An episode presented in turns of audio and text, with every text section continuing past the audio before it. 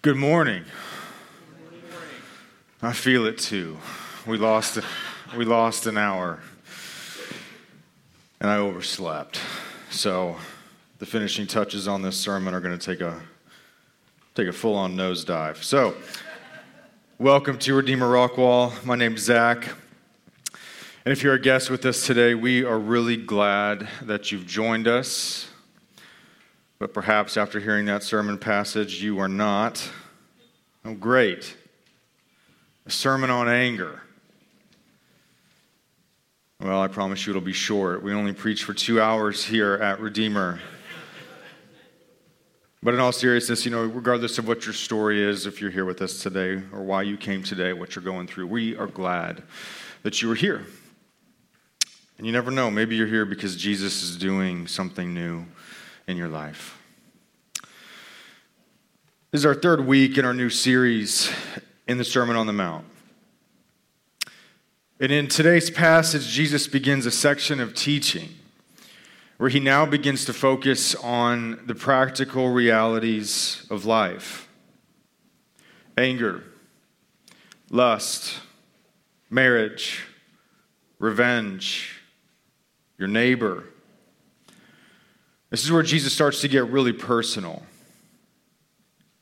He's going to knock on the door of all of those private spaces in your life where you, you think no one's watching.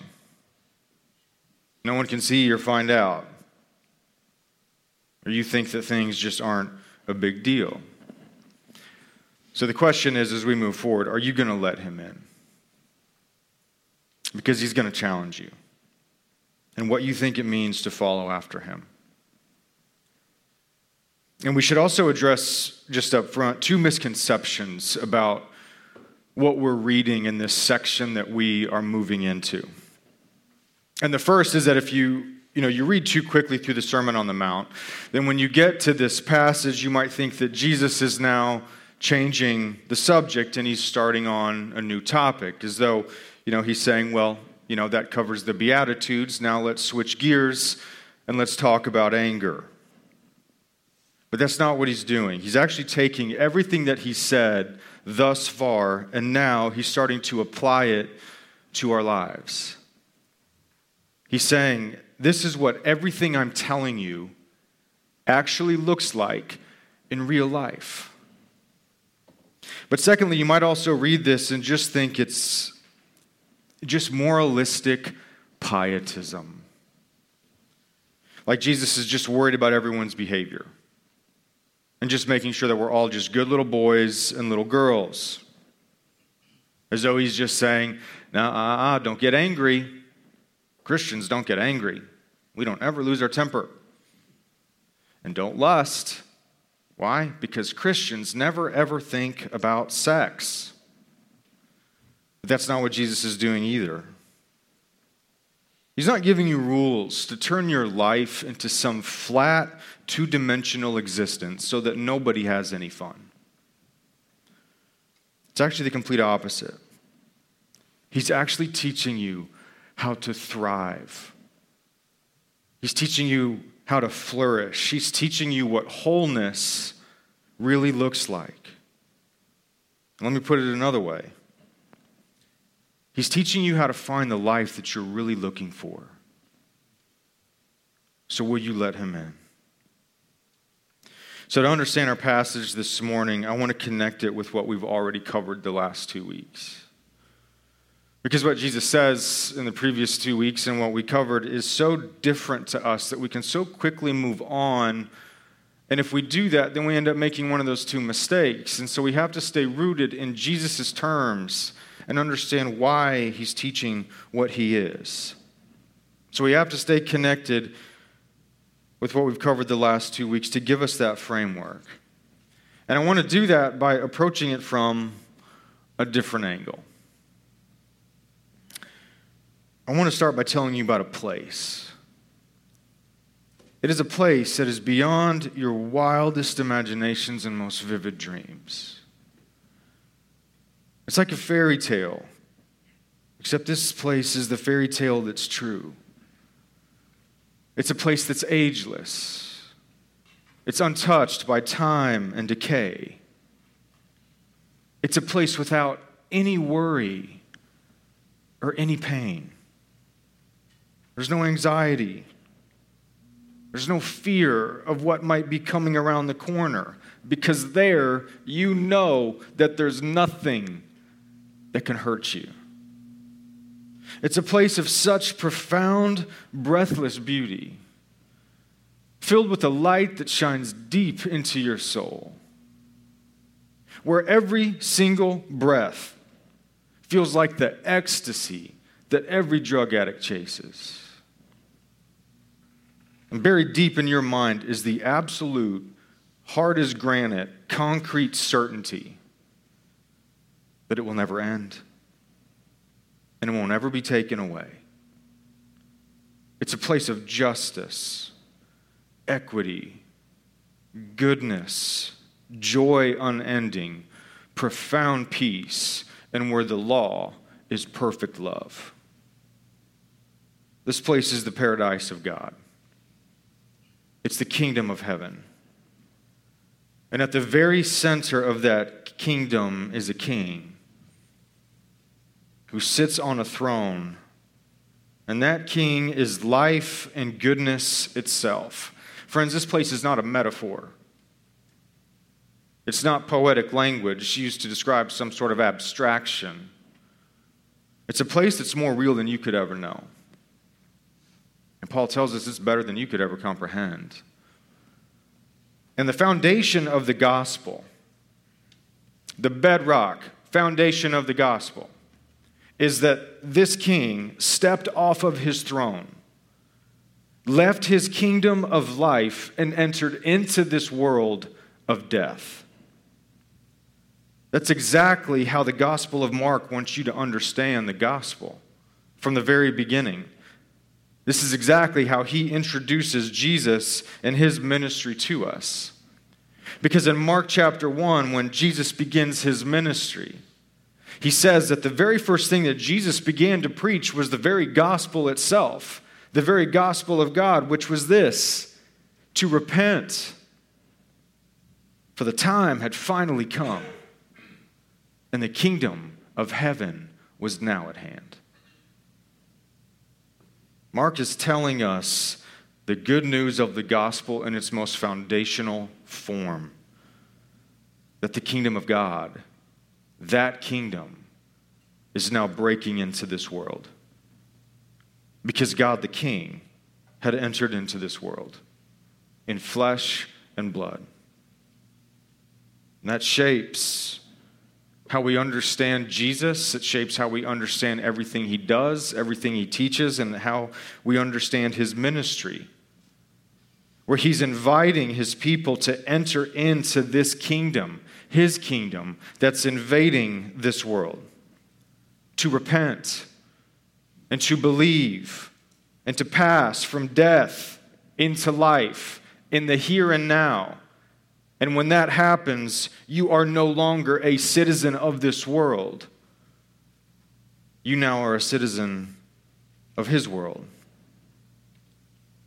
It's an invitation to come and follow after this king and live as citizens of his kingdom. But what does that mean? What does that even look like? Well, that's discipleship, where Jesus teaches us what it means to live as his people who are shaped by the values of his kingdom. It's why in the Gospels, Jesus is always saying, The kingdom of God is like.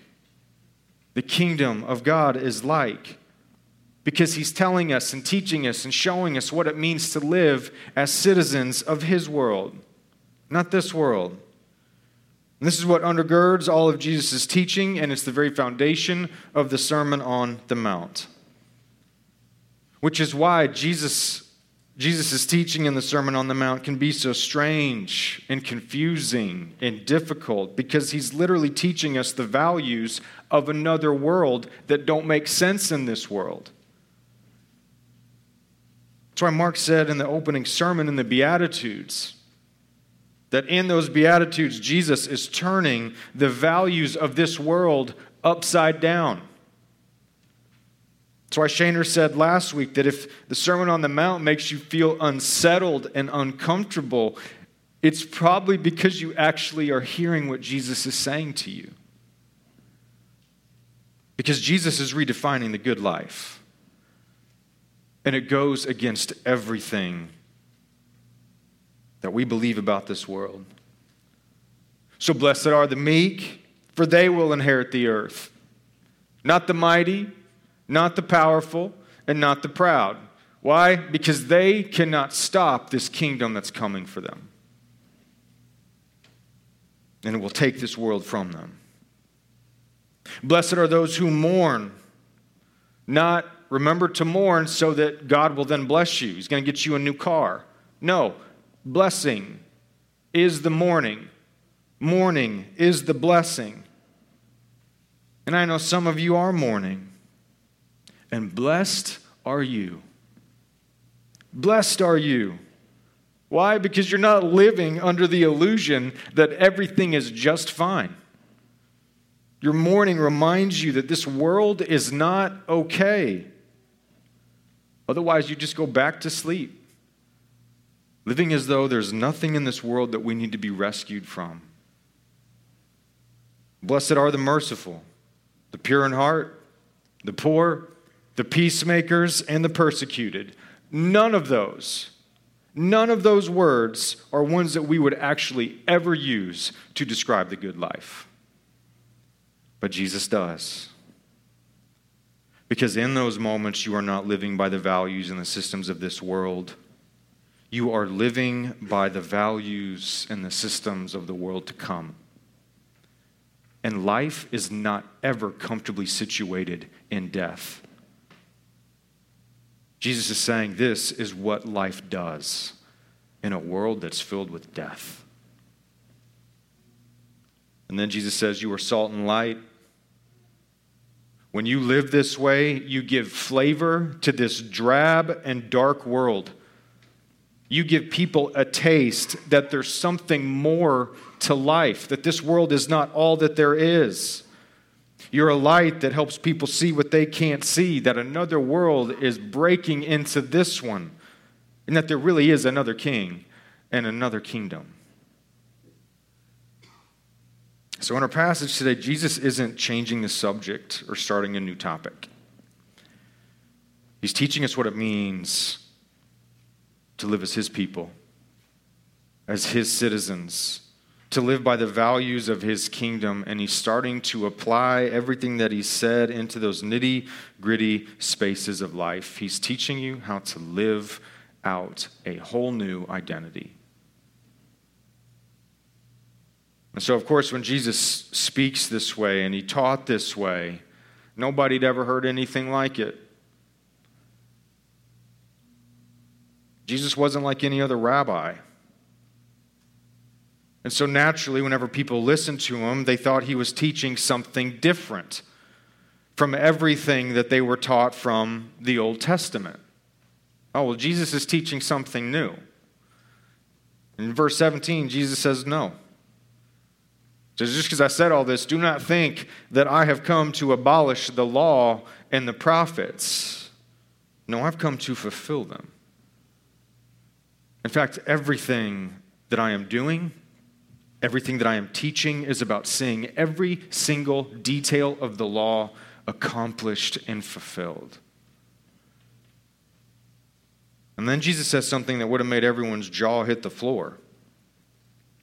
He says, If you want to enter into the kingdom of heaven, then you need a righteousness that far exceeds even that of the scribes and Pharisees.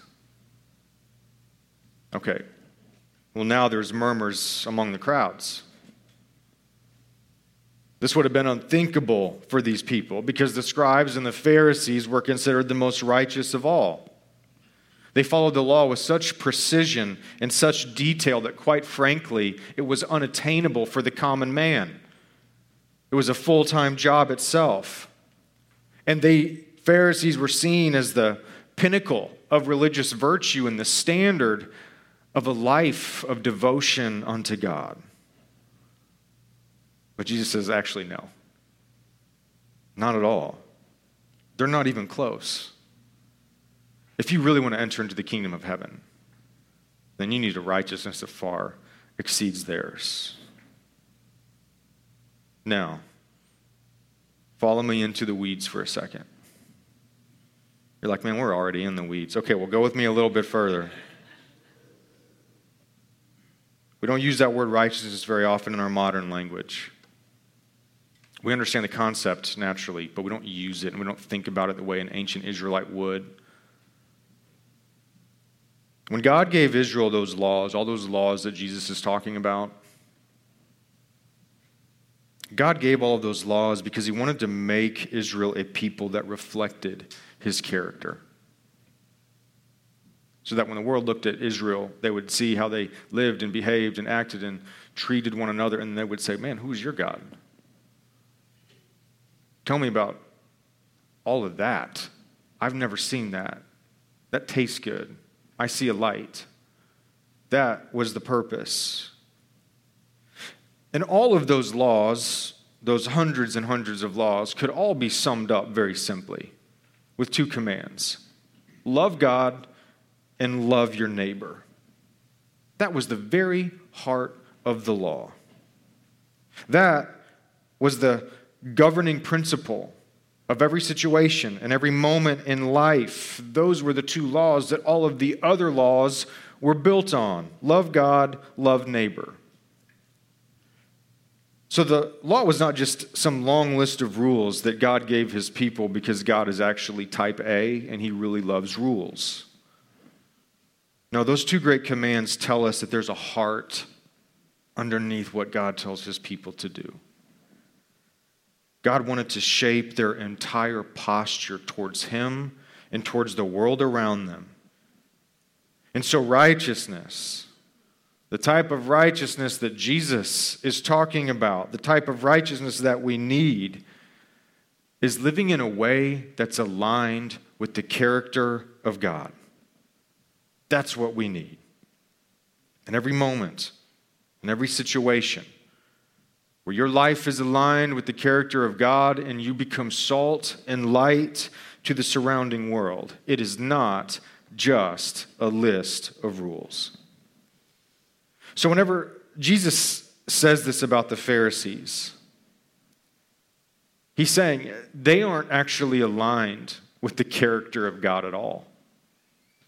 You just think they are.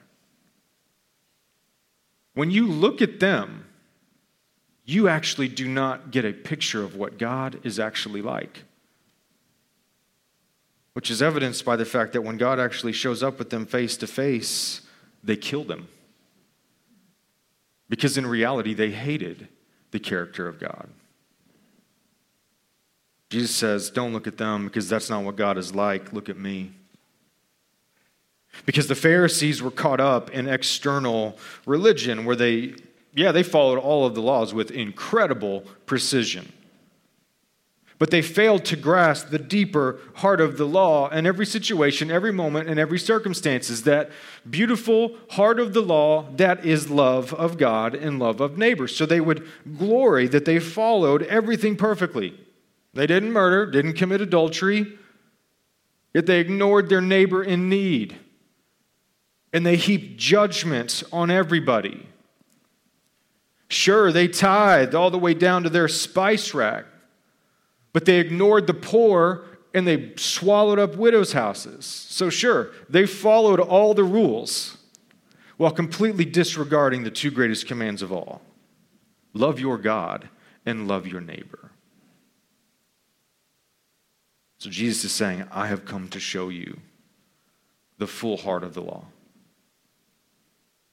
in all of its beauty I've come to show you the life that is pleasing to God so that your life might be aligned with the very character and nature and heart of God so that you might live as a citizen of His kingdom in this world, so that you would thrive and flourish the way that God wants for you. That is a lot. So let's pause for a second. What does all this mean for you? Like just up to this point? I think it challenges us in two ways two types of people, two types of thinking. One, are you a rule follower? You love rules, and doing them makes you feel confident, and that maybe God would be pleased with you, and doing those rules will make sure that He's not mad at you. But are you really displaying His character? In fact, maybe all you're doing is just following the rules. And it's not really about aligning your life with the character of God. You follow the rules because you're afraid you're going to be crushed by God if you don't. So, following these rules is just about appeasing Him. But, friend, you need a far greater righteousness. And secondly, it challenges the mindset that I think has become so common in our pampered day. It's that Jesus doesn't really require anything of you. So you don't really think about following the rules at all. Where his grace just means that he overlooks what we do and how we live, and he has no expectations of us. All of his teaching are really just suggestions. He's only there to comfort us and tell us we're forgiven. It's okay. He's taken care of everything for us, and nothing really needs to change in our lives. But, friends, that just means we aren't following Jesus. That just means Jesus is following us. Just simply there to tell us everything is okay, to pamper us. And, friend, if you think that you aren't supposed to fall, follow something that Jesus tells you to do, then you need a far greater righteousness. And Jesus pushes back against both of these perspectives as he now begins to apply his teaching to our lives. And he starts to get into those private spaces to show us what it looks like in your interior, personal life to align your life with the character and the nature of God and live by the values of a different world and a different kingdom. And the first two areas of life he wants to talk about are anger and lust. We'll only cover anger today, but both are worth noting right up front. Why would he start here? Know, when he talks about anger in this passage, don't get Jesus wrong. There's times where it is righteous and good to be angry. When you go to the Kali Ghat in India, you should be angry. When you see injustice, you should be angry because God is angry and it's in his character to be angry. But this is a different type of anger. So, what type of anger is he talking about? Why would Jesus start with anger and lust? Well, man, like the fish that said, What's water? Jump online and tell me what you see. Do you not find anger and lust everywhere you look? It's in all those headlines that do everything they can to keep you enraged coming back for more as though they have your best interest at heart. It's in all the ads and the pictures that are meant to draw your gaze and your imagination and fantasy. Don't you see all the anger and the rage posting in the comment sections online? Don't you know the social media algorithms out there designed to filter through the most salacious posts with the most salacious words and put them at the top of your feed to get you to engage. Why? So that you pad their profit margins. That's it.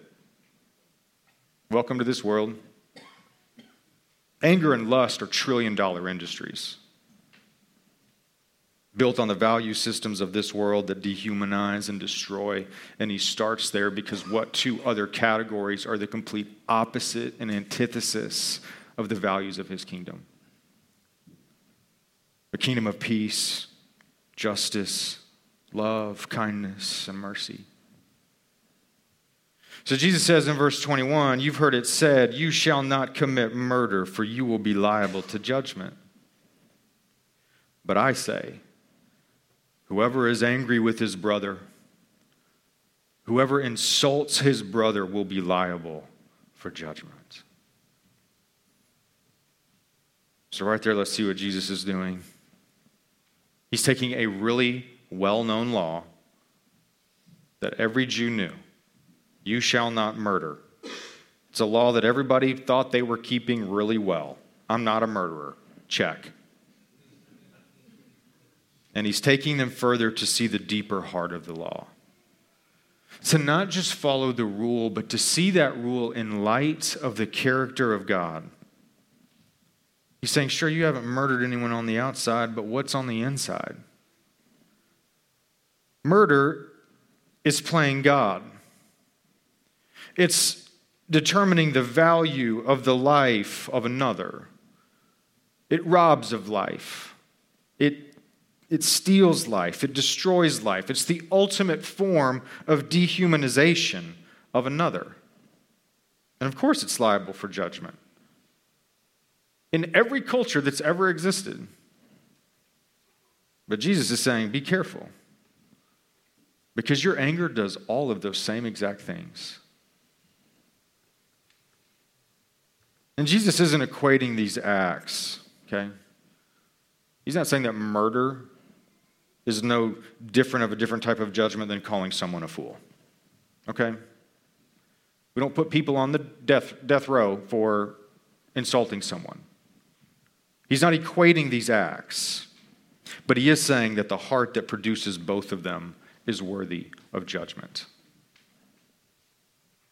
Sure, in your anger, you may not murder someone, but are you really displaying the character of your God? Or does that anger become toxic and poisonous? Does it become contagious and unravel things in your home? Doesn't it infect your heart and just spill over into other areas of life, it's just so hard to keep the top on it. It causes you to nurse grudges and rehearse telling that person off. It causes you to bring that person home with you and your thoughts, and they consume your attention. It makes others afraid to approach you. It crushes your reputation. It robs you of your relationships. It spews out harsh words. It gives you tunnel vision and narrows your life down to one simple thing that you just can't let go of. And it cuts and it injures and it wounds and it dehumanizes. So Jesus is saying, Yeah, in your anger, you may not kill someone. But don't you see your anger is killing you? your marriage, your friendships, your kids, your reputation. I may or may not struggle with anger. And one thing that may or may not get me in a real rager is stoplight algorithms. like, why does this light only let three cars through before turning red. You know, sure, I'd love to wait through 15 cycles just to grab my Target pickup order. And a while back, my family and I were driving, Melissa and my two kids, Asher, who's seven, and Ava, who's four. And we come to a stoplight. And here we go. Once again, I got frustrated and I started complaining to Melissa because I know that she loves to hear it. So I'm like, I said, you, you know, do, do the people that set these algorithms actually live in this town? Like, does anybody drive on these roads and go through these stoplights? And I went on and on, just making one amazing point after the other. And finally, Melissa said, Sweetie, the kids can hear you. And I'm like, babe, come on, it's fine. They don't even understand what I'm talking about. So, fast forward a few weeks, and we're all there driving once again, and we come to a stoplight, and we're just sitting there in silence. And then out of the back seat, I hear Asher. And he goes, Oh, come on, this stoplight takes forever. and here's the thing I was right there with him. I was so blind to what was actually going on. I'm just sitting there. I look in the rearview mirror and I'm like, buddy, I know this is the worst stoplight. And I look over at Melissa and she's just looking back at me like, you sure you want to finish that sentence there, Dad of the Year? My anger is contagious, it's poisonous. Teaching my son to fly off the handle when life inconveniences him what a great strategy. What great theology for when you live in a world that's filled with chaos and broken things. My anger dehumanized him. It infected his little heart. And I hardly displayed the character of a patient, long suffering God, and I showed a complete inability to not blow up at his stoplight. And so he is sitting there looking at a dad that blows up at a stoplight, so perhaps in the back of his mind, he's wondering when dad is going to blow up at him. And here's the thing I know some of you are thinking, ah, come on, don't be so hard on yourself. Or maybe you haven't actually heard the words of Jesus. And maybe you're trying to let yourself off the hook. And then a few weeks ago, I was driving to Tyler I was on the interstate and there was a lot of traffic. And I got behind a guy going about 60 miles an hour in the left lane. He might as well have been driving a covered wagon. In the right, and in the right lane, there was just this long, endless line of, of semis. So I couldn't pass them, and it took forever. And I was actually thinking I was going to be late. And so did the guy behind me. So this big old truck's behind me, and he's just on my tail, and he's swerving kind of over into the shoulder to kind of make himself seen for the guy in front of me that there's people back here, and we want to we want to get we want to get going. And he was obviously frustrated. And finally, it got to where we, we moved up, and I could pass this guy into the right lane. And then the car, the truck behind me, just closed that gap and just floored up and got on the tail of the covered wagon. And then he was honking and just having himself a rager. And then he got to where I kind of slowed down so this guy could pass. And so he he gets he gets in front of me, swerves in front, pulls up in front of this guy with his window down, and he is just blowing this guy up with language that I can only assume was as colorful as the rainbow. And then he floors it, swerves in front of this guy with his window down, and he tells this guy that he is number one. and I thought to myself, man, I wonder what the rest of that day's that guy's day was like. That anger, that anger is not containable. That anger doesn't stay isolated. It spills over into everything else. Shows up to work in a bad mood, starts complaining about his customers or his coworkers, and he starts pouring out all of his gripes about his little pet peeves, the guy that everybody wants to be around. He gets home and he pours it out on his wife or maybe snaps at his kids. And the thing I thought about was like, man, I know that guy. I know that guy. But the thing is, I was actually fine. I was fine. I wasn't actually upset at all. I was just following this guy, just driving right along. And the situation would have normally at least gotten a rise out of me, and I would have been annoyed at how inconsiderate this guy was for all of the other drivers, but not that day. That day I wasn't. I wasn't angry at all. You know why? I was driving to Tyler for Rachel Wheeler's funeral. And in that moment, the Beatitudes came alive. Jesus says, Blessed are those who mourn. Blessed are the poor in spirit. It was my grief that day and that mourning and that sorrow of soul that gave perspective to life. And the whole drive there and the whole drive back, I wasn't thinking about how fast I was going. I was thinking about I couldn't wait to get home to see my wife and my kids.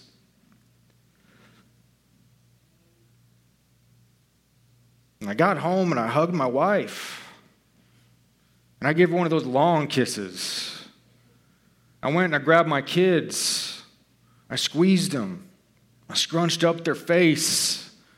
I told them I was going to eat them for dinner like I always do. I couldn't get enough of them. It was the blessedness of grief in a poor spirit that protected my heart, that gave me eyes to see, that didn't poison my day, that gave me a taste of the life of God that could actually appreciate and treasure his blessings and his gifts. That could see how precious life was, that drew me towards my family. It didn't push them away. It's the strange reality of Jesus' teaching how mourning and sorrow and hardship in this world are blessed. Because in them, it allows us to experience the life of another world. So, what are you so angry about? What anger is in your heart that's triggered so quickly? What grudge do you hold? What rage do you carry? What resentment do you hold on to? Yeah, you haven't killed anybody. But don't you see how your anger is killing you?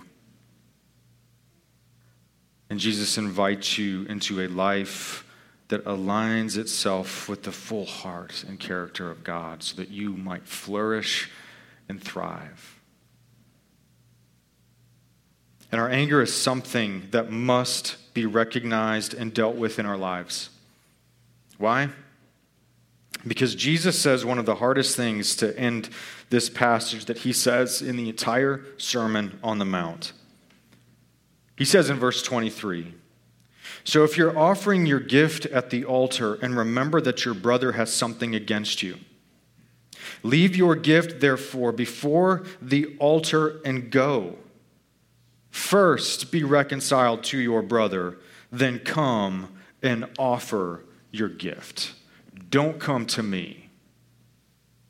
Go be reconciled, and then come to me. This is how seriously Jesus takes anger and the destruction that it causes. He says, Don't come to worship if your anger has brought enmity between you and your brother and you've done nothing to solve it. Don't come to worship if you haven't first sought reconciliation and peace. Why does he say that? Why does he take it so seriously? It's because he's teaching us what it means to have that deeper righteousness, to align our lives with the character of God, and all of the law being summed up in love God and love neighbor. Those two things go hand in hand, they're a package deal. So he's saying, don't treat your neighbor like trash and then come thinking God is going to accept your sacrifice. Don't hate them in your heart and then come and act like you're offering your heart to God. Don't come and worship and act like God is so important when you have no interest in living by his character. Don't come and pretend like his words are so important when you have no intention to follow them. Don't come and act like God is a big deal, but the way He tells you to live is not. God is saying very simply go and seek peace and be reconciled. But if you do not, then you will come to meet with me, and I will not be there to meet with you. Because perhaps this kingdom is not for you. You know, just think of all those comment sections that we see online where all that venom and anger gets poured out and how epidemic it is. And then how many of those people just show up for worship on Sunday morning? Saying, God is good, like good old Christian folk. Imagine what would happen if people actually took Jesus' words seriously. How empty our churches would actually be. If what we see on Rock Wally our next door are any indication, then the churches in this town would be ghost towns. But let's bring it closer to home and take it one step further. Maybe you've been angry for a long time. Holding a grudge or contempt or living with a short fuse. You just find yourself constantly angry and outraged, always frustrated, either internally or externally. And you've just been so angry for so long. Then, friend, I love you. But what do you think your relationship with God has been all this time? Sometimes grace hits hard. And Jesus says all of this because he loves us. But this is how he ends the teaching. It's how he ends his teaching on anger. He doesn't, he doesn't actually give us a way out. And he doesn't soften the blow for us. He just leaves us with a simple invitation. And so I'll do the same. Do you really want to meet and know this God of peace? Then what are you going to do with all that anger? For the glory of Christ and the life of the world. Let's pray. Lord Jesus, we confess the anger in our hearts. confess the anger in mine. And you teach us a way of life that is so hard. It's so hard to reconcile, to have the courage it's so hard to give up that ground that we want to hold on to. It's so hard to admit we're wrong. It's so hard to feel like it's just so hard to be Christian sometimes.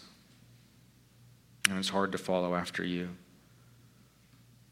But you desire life and peace and joy. Help us to remember that. Your words are not to crush us, it's to give us life, but sometimes it doesn't feel that way. So we ask that you would give us the grace to see the beauty of what it is you're saying. Help us to desire peace that surpasses understanding. And help us see that you're telling us how to pursue it. Would you meet us at your table and give us journey, or give us uh, and feed us and nourish us the journey of reconciliation ahead? We ask all this in the beautiful name of Christ. Amen.